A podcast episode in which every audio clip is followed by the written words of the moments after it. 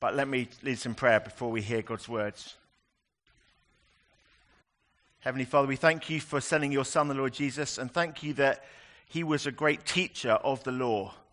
We remember on the Sermon on the Mount when people heard him, they were astonished at his teaching about these words. And we pray that we would be amazed and we'd understand and we'd receive his teaching now for Jesus' sake. Amen. Matthew chapter 5, starting at verse 21. You have heard that it was said to those of old, You shall not murder, and whoever murders will be liable to judgment. But I say to you that everyone who is angry with his brother will be liable to judgment. Whoever insults his brother will be liable to the council, and whoever says, You fool, will be liable to the hell of fire. So if you are offering your gift at the if you're offering your gift at the altar, and there remember that your brother has something against you, leave your gift there before the altar and go. First be reconciled to your brother, and then come and offer your gift. Come to terms quickly with your accuser while you are going with him to court, lest your accuser hand you over to the judge, and the judge to the guard, and you be put in prison. Truly I say to you, you will never get out until you have paid the last penny. To introduce myself, I'm uh, the other Andrew. We're going to have our reading from Exodus 20. We've been looking at these verses every week. We're on the sixth commandment, but we read them all each week.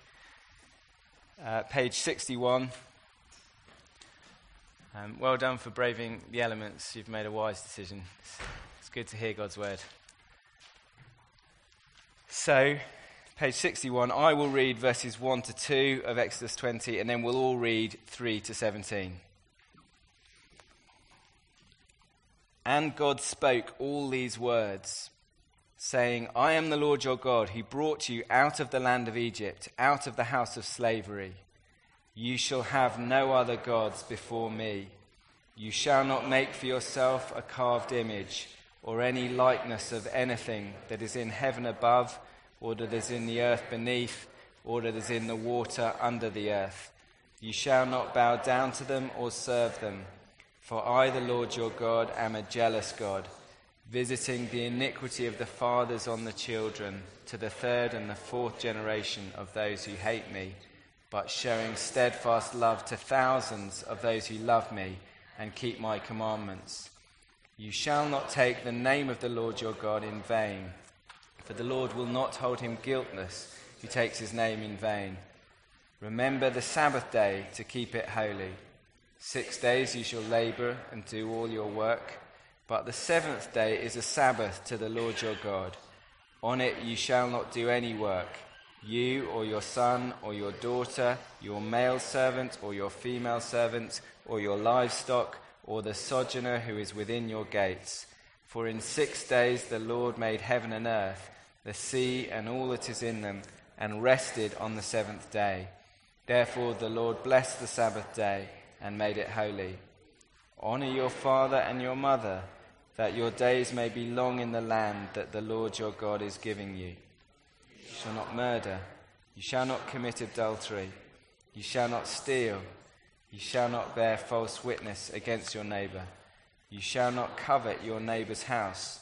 You shall not covet your neighbor's wife, or his male servant, or his female servant, or his ox, or his donkey, or anything that is his. Great. So, if you have one of these sheets, this will be a help to you because there's some notes, some headings inside it that we're going to look at. We're looking, as I said, at the sixth commandment you shall not murder. This is God's top ten, and we're looking at number six. Um, it's just four words you shall not murder. You're probably thinking, how are we going to spend much time on this? It's actually only two words in the original, in Hebrew, and it's surely a commandment that everyone can agree on. That's, isn't this the one that we can just say, we all agree, and then sit down? Um, so if we were to go out into Greenwich now, and assuming there wasn't a storm on and we met people, um, and we asked them, do you think murder is wrong? I hope that 10 out of 10 people we talked to would, say, would agree. And it, if they said, no, I don't think murder's wrong, we probably would cut short the interview and talk to someone else instead. Um, and probably there'd be v- vaguely the same reason it's just wrong, or, um, well, of course it's wrong if, if we're going to have a, a society that works and that functions, we have to agree, don't we, that human life has to be protected. It's a good rule. Everyone can agree on it. But I want to suggest that um, whilst there might be a general agreement about our obligation to protect human life and not to murder, um, the questions actually of what, which lives deserve to be protected, and specifically who decides on that question, are very much up for grabs. And just to try and persuade you that really is the case in our society, I'm going to uh, spend a moment looking at an example. Uh, the debate that's been going on, you might have been following, about um, prenatal testing for Down syndrome. I don't know if you've been following this story, but in 2018, uh, there was a new test uh, released on the NHS, NIPT, the um, non invasive prenatal test and it was introduced on the NHS to screen for Downs and also Edwards and Patau syndrome. And in Iceland, uh, when this test was introduced, um, it led to 100% of expectant mothers terminating their pregnancies when they discovered Downs. In Denmark, it was 98%. And the test was on the verge of being introduced in the UK. And on the uh, release of it, the comedian uh, Sally Phillips, who herself has an 11 year old son called Ollie with Down syndrome, and you can see he's full of life and vigor. Um, she created a documentary at that time asking whether it won't be long before we see a world without Down syndrome altogether. She asked, Is a whole people group about to be eliminated? And I rewatched um, some of the documentary again this week, and it's very revealing, I think, of how um, societal views are changing and changing quite rapidly in this whole area of the protection of human life. Uh, for example, at one point, um, Sally Phillips interviews Lyn Chitty. She's UCL professor of fetal medicine. And she asks Professor Chitty about the implications of this test for the future of the Down syndrome population. And Professor Chitty comes back at Sally with a question of her own. And she says, How do you feel about later on in life? Because Ollie is likely to outlive you. How do you feel about that prospect? And Sally responds, this is uh, talking about her son, the answer to that is not termination. The answer is that if we, have a, if we have a society that's unable to care for people, the problem is not the person, but the society. So here's a mother um, whose vulnerable son will very likely outlive her. And she needs a society that will value the vulnerable once she's gone. And instead, Sally is faced with someone who thinks that the better course of action would have been terminating her child to avoid this situation. And underlying that assumption is not just that it's permissible, but that it's positively virtuous to end the life of the weak and the vulnerable. And here's, here's the uh, catchphrase. And the reason is because this is my own view, uh, my own uh, wording of that view. Society should not be burdened by the weak, especially when there are simple ways to get rid of them. That's the underlying view that's being expressed. And I raise this issue just to show that it's not a given in our society which lives need to be protected. And that's part of the reason I hope that we are interested and want to be clear on this issue. The second question I, I um, suggested was who decides. A little bit later, as, as you follow the documentary, um, Sally interviews Harvard geneticist Professor George Church. He's at the forefront of uh, developing tests like this. Um, and as Sally raises the danger in this uh, conversation about people having ever more information about their children and ever more opportunities to eliminate those with undesirable traits, Professor Church responds by saying that the responsibility is really for people like Sally to try and make a case for why having children with Down syndrome is such an enriching experience. And he urges Sally, if this, this is what she believes, then she should spread the word that those with Down syndrome are valuable members of society. And you can see what's going on behind there. The assumption is I put it on the screens. In order to live, you need to be able to persuade society of why you deserve to live. Why do you deserve to live? Uh, what are you contributing? And if those with Down syndrome are able to prove to society before the court of societal opinion, then they can live. But what about if society isn't convinced? That's the question. I know um, this is a very provocative way to raise this whole issue, but the reason I do it this way is because I want us to see that these issues of which lives deserve to be protected and who decides are very real questions for us in our society. They're, they're questions where we need to go back again to the Bible and to discover some real answers to. And I hope, especially if you're looking in um, and you're not yet a convinced Christian and we're delighted you're here, I hope you will discover as we look at the Bible that there is a better and there is a more freeing way to live than our society is currently uh, proclaiming. And the two main points that we're going to be covering today, and they're on your sheets, they're the Bible's answers to these questions. So, which lives deserve to be protected? We're going to look at the Bible's answer. Answer The Lord esteems even the most weak lives as precious. And the question, who decides? We're going to look at the Bible's answer. The Lord has the right to decide when life is to be given or taken away. So that's where we're headed. We're actually going to hit these topics in reverse order. So let's begin with this one. The Lord has the right to decide when life is to be given or taken away. Um, this might seem a very obvious point if you've uh, grown up in the faith and you've been a Bible reader a long time. Um, but uh, you, you, think, yeah, of course, you know, if the Lord made us, uh, if the Lord owns us, uh, of course, He's the one who's in charge of when life is to be given and taken away. I have to admit, it's taken me a lot longer um, than it should have done to grasp this. Um, there's a famous passage, you've probably come across it in Genesis 22, uh, when the Lord tells Abraham to take his son Isaac, who is the miracle child, the son of promise, who's been given to Abraham and Sarah in their old age. And Abraham is told by the Lord to sacrifice Isaac. And there's uh, Caravaggio's um, picture of the angel interrupting Abraham at the last moment and pointing to the ram who he's meant to sacrifice instead. And I remember reading this account as a student and as a, a very modern, um, entitled reader. I was immediately thinking what many of us do what right does God have to demand such a thing? Isn't it um, immoral for God to even ask Abraham to give his life, to give his son's life? And actually, what struck me as I read through it was that this just wasn't an issue for Abraham. If you read the account, uh, Abraham doesn't push back, Abraham doesn't protest at all.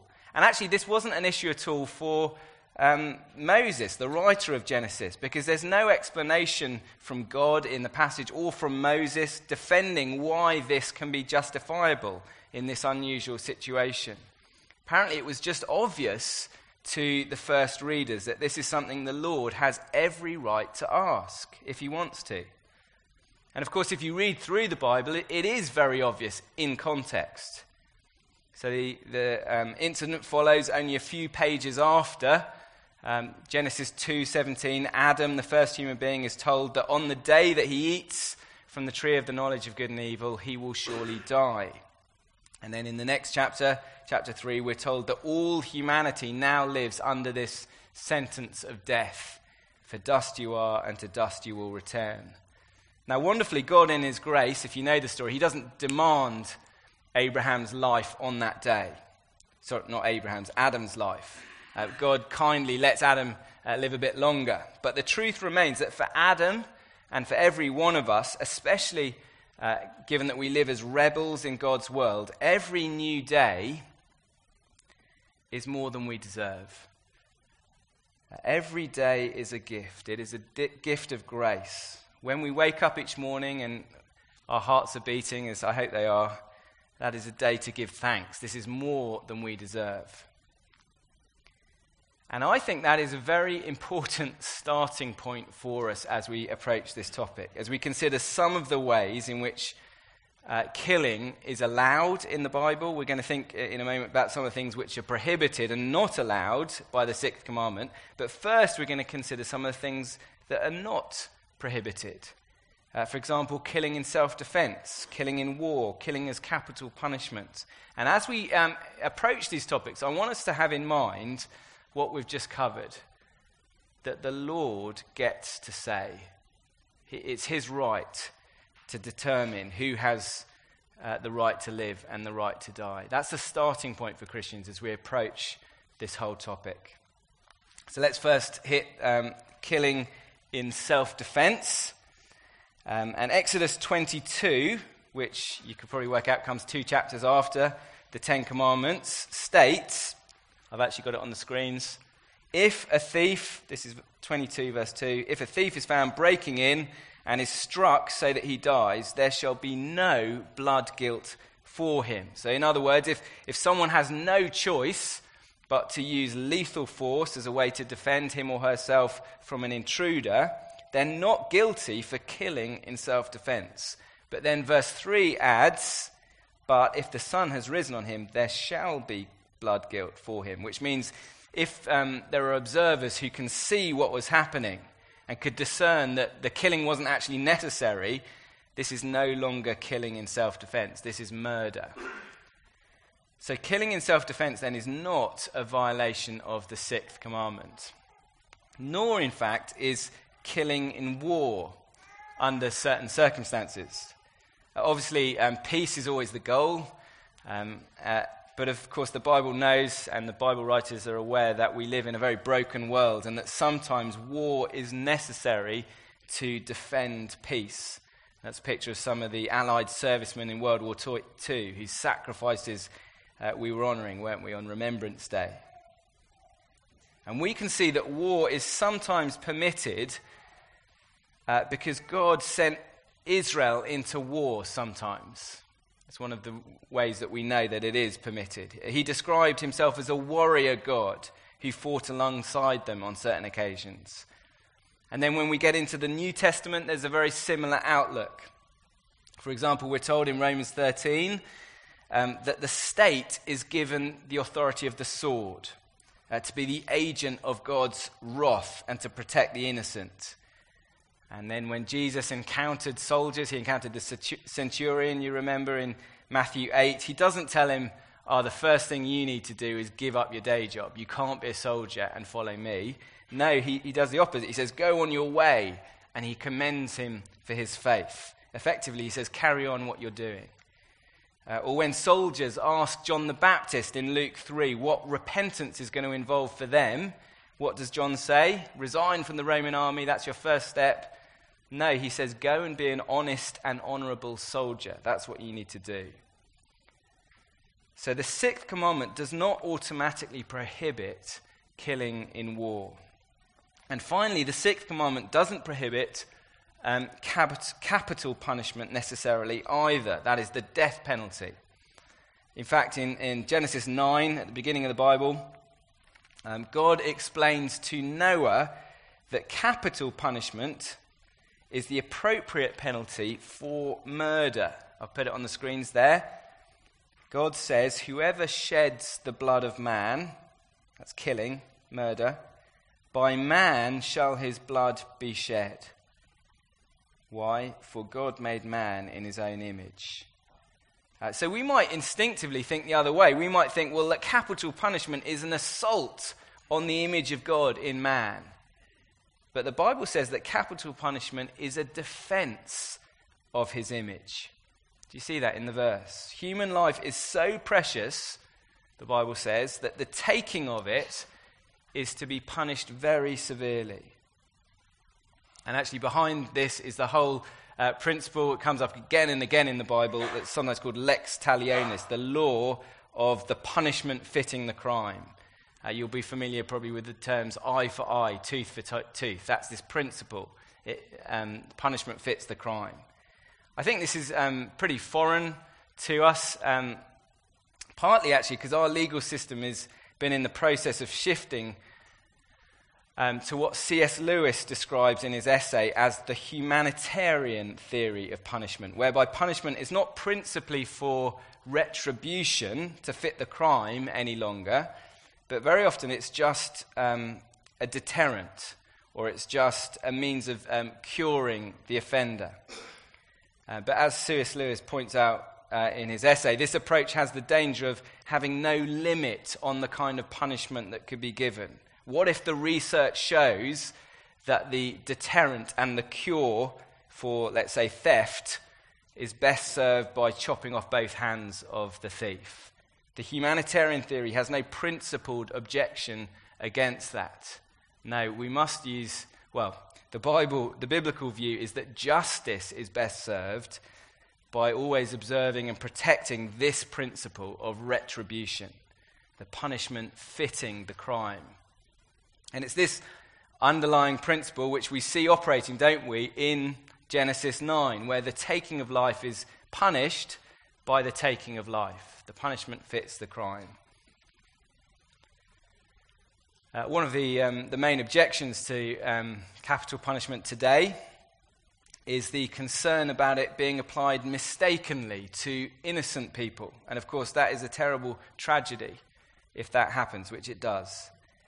And uh, we should, of course, be, be working not just to minimize that happening, but to care for the families of those victims. I think it's worth reflecting that this law was instituted back in Genesis 9 in a time before DNA testing. It was instituted where, in an age where the possibility of injustice was arguably higher than it is today. And yet, God judged that despite human inaccuracies in administering justice, it was still best to have it as a principle of law, even so. So, I'd argue that at a principled level, the sixth commandment does not prohibit capital punishment. So we've been considering, haven't we, how the Lord has the right to decide when life is to be given or taken away. And next we're going to consider how the Lord esteems even the weakest lives as very precious to him. And we're under the, the first point we were thinking, weren't we, about areas which weren't included under the sixth commandment self defense, war, capital punishment. Under this point, we're going to be considering some areas which are included under the sixth commandment, some of which wouldn't be considered wrong in much of our society today, especially suicide and euthanasia and abortion.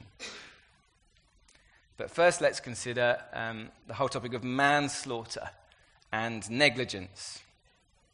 As we've seen already with that verse about intruders breaking into your property, the Bible is very concerned about what the intention is behind a killing.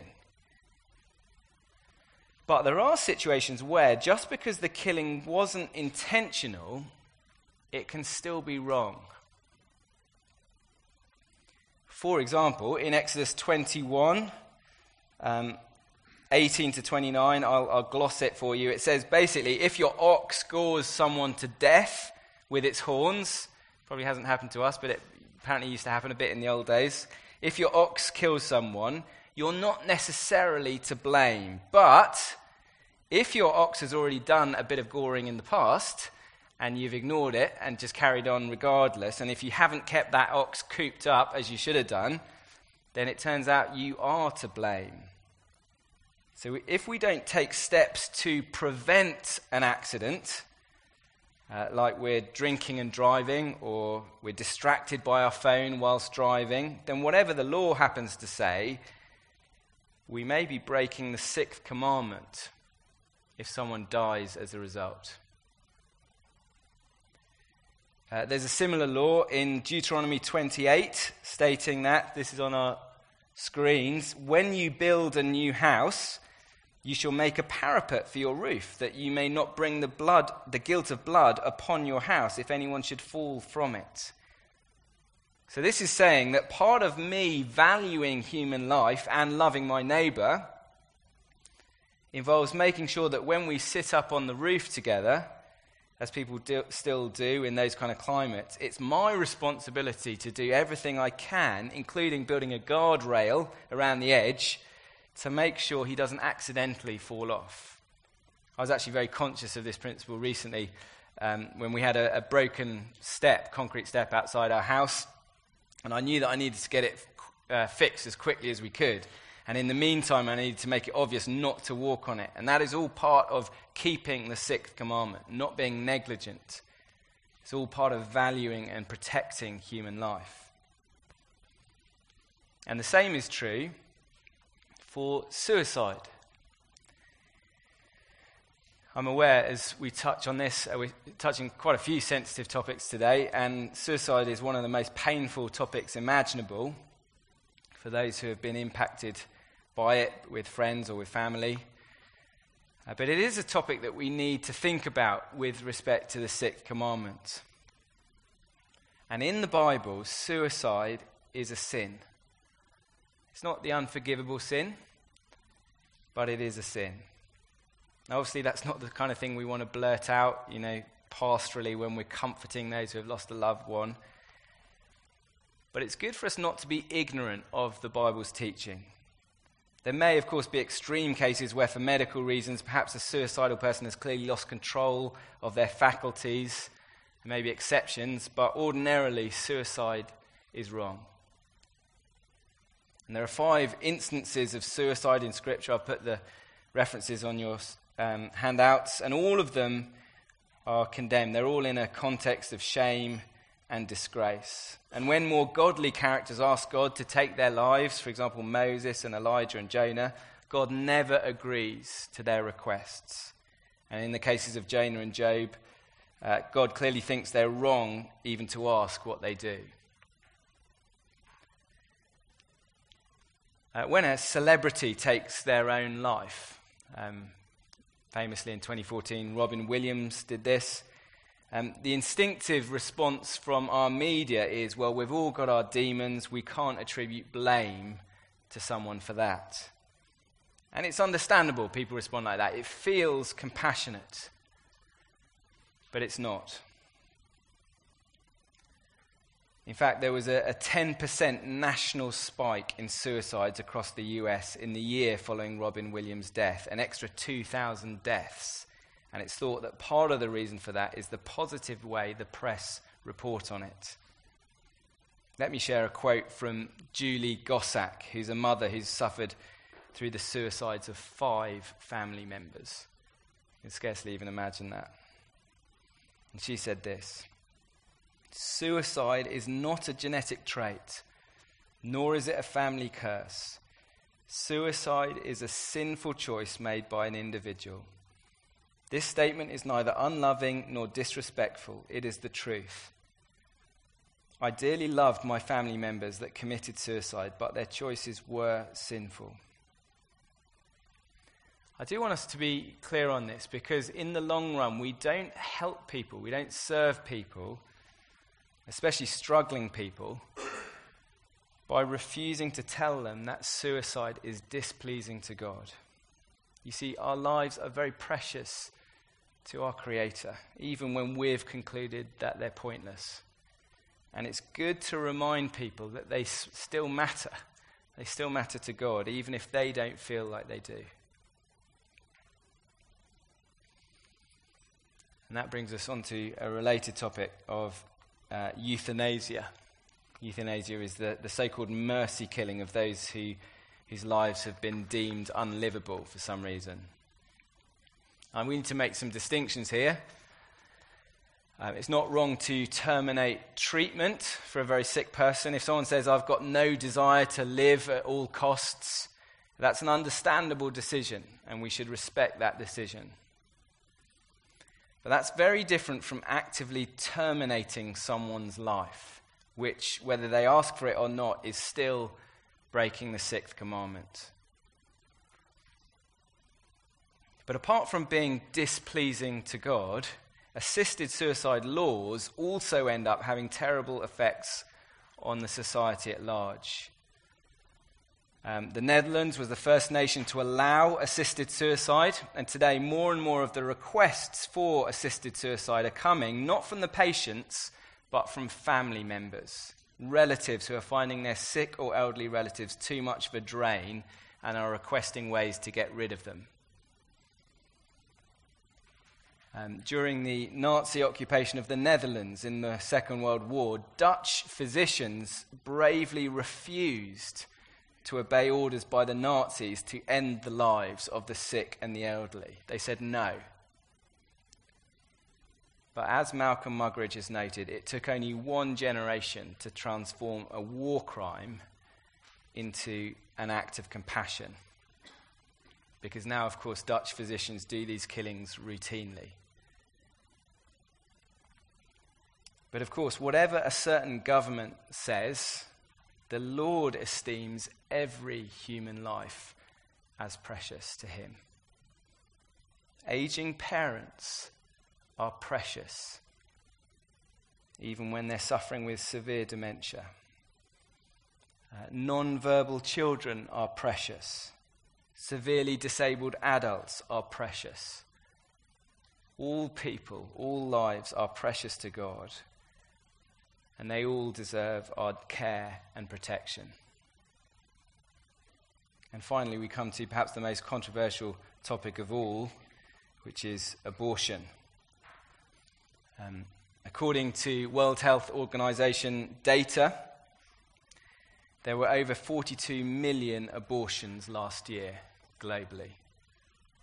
42 million. Abortions have now dwarfed every other individual cause of death, including, for example, deaths due to disease, which by comparison is only 13 million. In England and Wales, abortions hit a record 200,000 last year. And now, one in three women in this country have one or more abortions across their lifetime. And of course, this isn't just an issue out there somewhere. Of course, it's going to be an issue for us in here. And so I want to speak um, in recognition that this is a very painful and personal topic for many of us.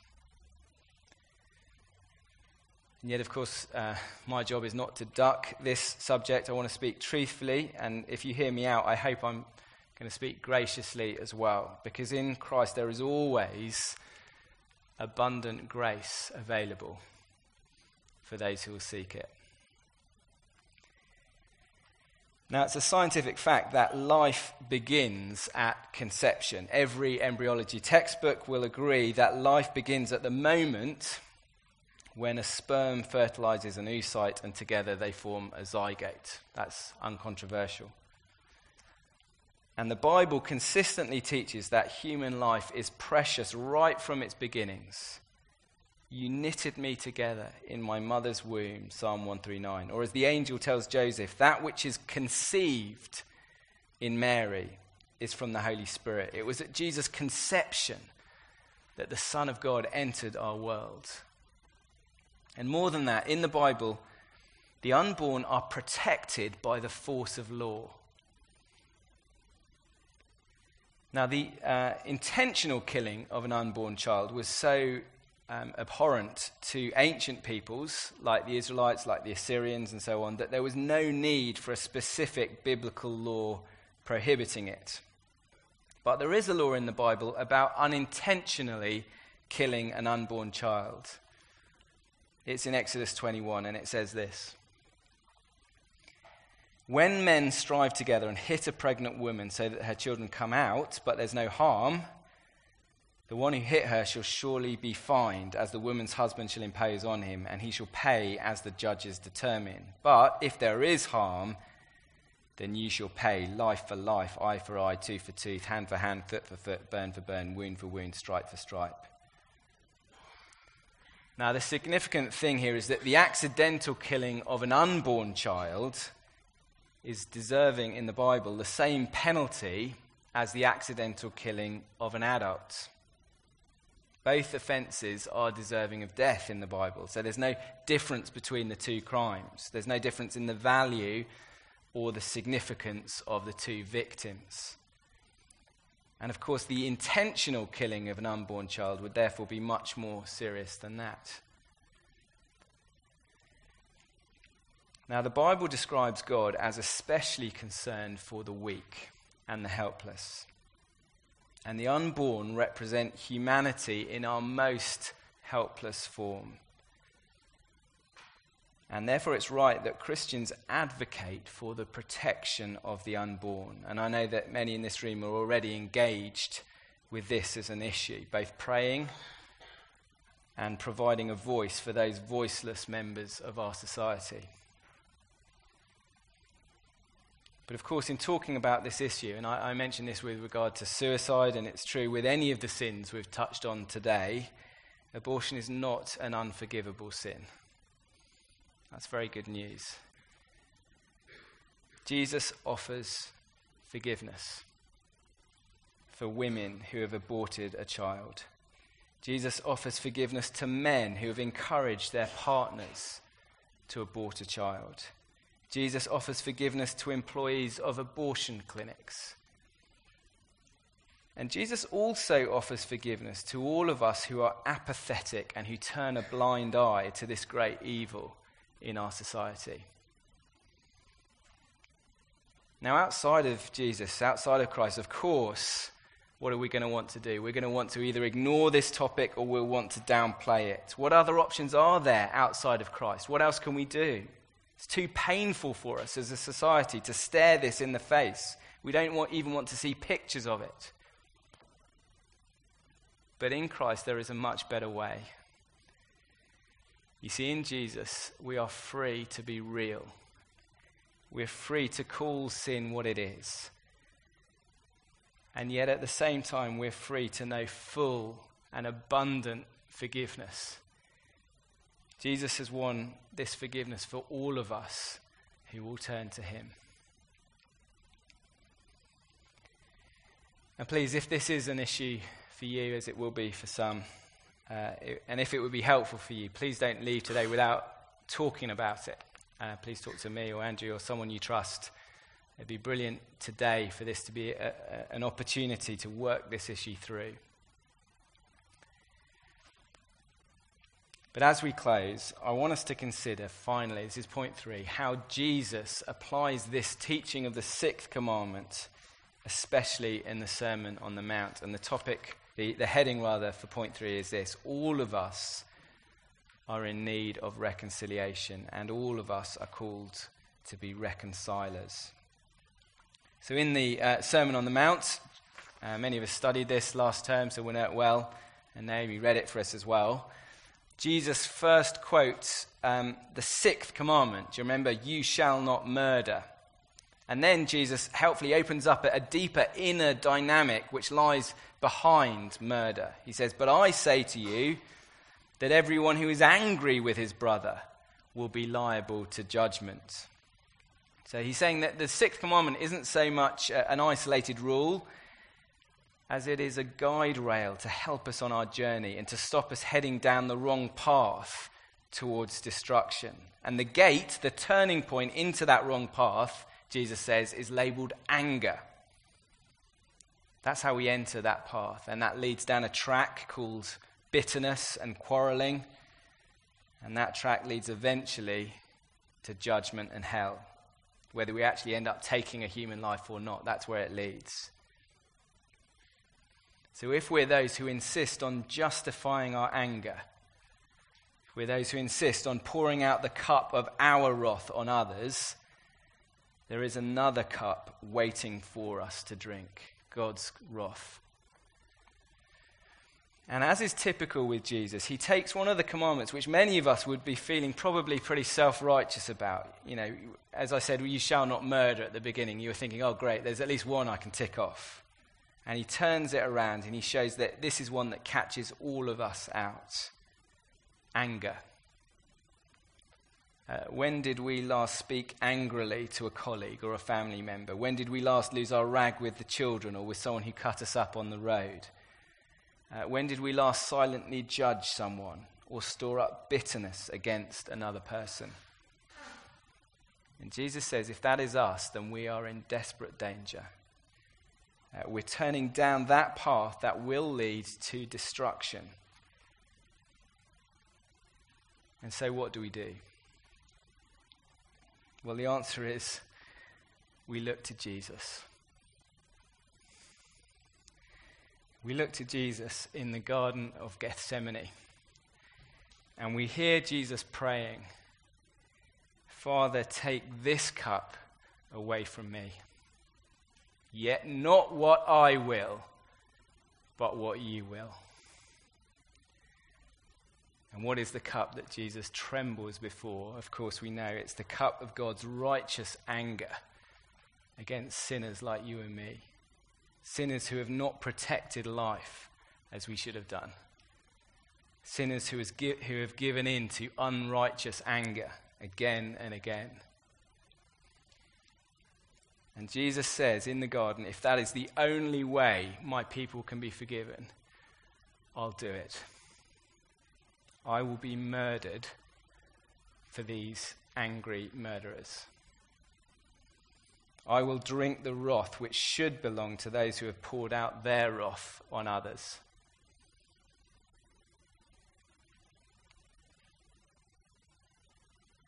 And as well as granting us reconciliation beautifully, graciously, at enormous cost to himself, Jesus then calls us to be agents of reconciliation to the world. He says, Don't let a grudge, don't let bitterness take root in your life. And this is a priority, Jesus says, even above offering worship to God. In that section, he said, Leave your gift there before the altar and go. First, be reconciled to your brother, and then come and offer your gift. We're not to mess around with bitterness and anger, Jesus says. It will drag us down that path towards destruction. Instead, in Christ, there is a better way. As those who have received mercy, abundant mercy, our calling is to show mercy to others. We're called to be the people who reconcile as quickly as we can. In the Lord's Prayer, which is a, chapter on from this, we're to pray, Father, forgive us our sins as we forgive those who have sinned against us. It's a, a condition of our forgiveness that we are those who offer forgiveness. It's fundamental. And as Jesus also says in this same sermon, blessed are the peacemakers, that they will be called the children of God. Jesus says, if you want to be someone who shows the family likeness of your heavenly Father, what better way is there than this? Our Father is the great peacemaker. He is the one who is supremely slow to anger and quick to reconcile. So let's resolve to follow in his footsteps and be those who imitate our Heavenly Father. There will be a chance for Q&A and um, chance for you to voice questions. I've put a couple of questions there as well for coffee questions. But why not use the time now, just a, a moment, just to pause and to reflect before the Lord? Perhaps things that have been upsetting, perhaps things that have trodden our toes. Why not bring these things to the Lord and then we'll have our prayers?